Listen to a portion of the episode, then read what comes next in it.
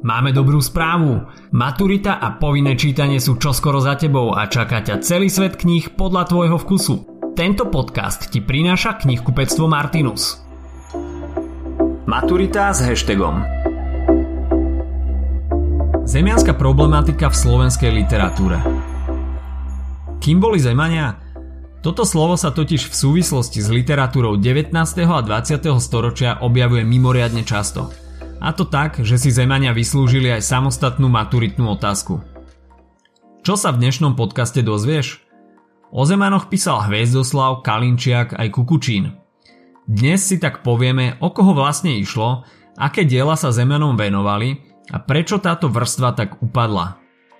Ďalej sa dozvieš, kto bol Ežo Kolínsky a kto Aduš Domanický a prečo by si si ich mal zapamätať.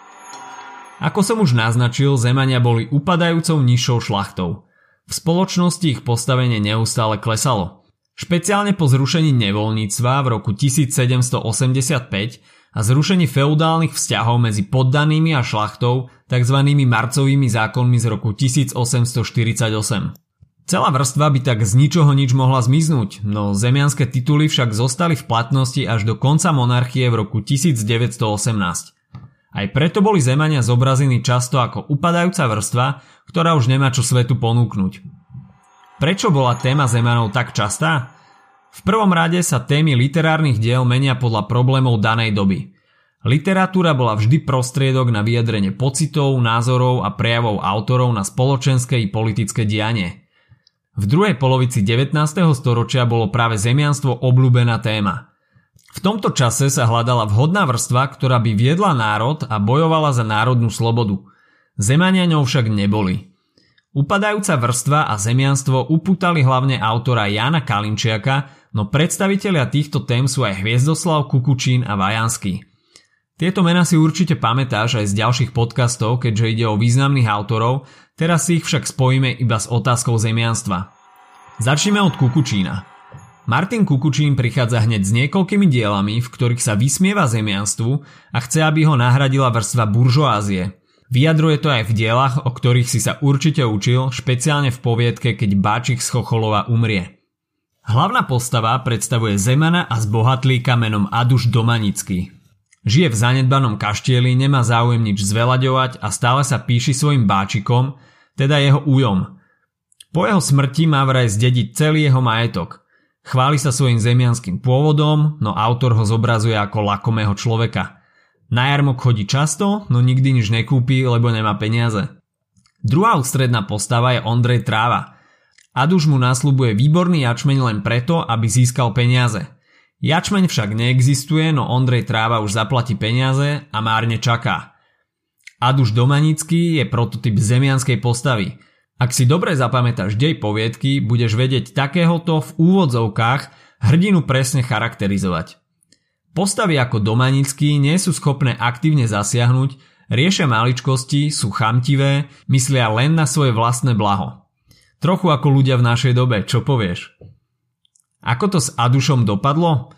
Keď si tráva príde po obilie, zistí, že ho Aduš oklamal – Adušov sluha poradí Trávovi, aby si od Aduša vypýtal dva jasene, pod ktorými sú pochovaní jeho rodičia. Nastáva domanického vytriezvenie, ktorý si uvedomil svoje správanie a rozhodol sa ho napraviť. Martin Kukučín je známy aj svojim románom Dom v strání. Kukučín dáva do protikladu sedliakov a zemanov. Klade tu otázku, či tieto dve vrstvy môžu spolu vychádzať a žiť v súlade – Román zachytáva lásku Nika a Katice. Obe rodiny sú proti ich vzťahu, riešia sa tu aj majetkové rozdiely, ktoré ovplyvňujú spolunažívanie rodín. Jan Kalinčiak takisto kritizuje zemianstvo, hoci sám pochádzal zo zemianskej rodiny. Jeho diela sú ostré, kritické až sarkastické.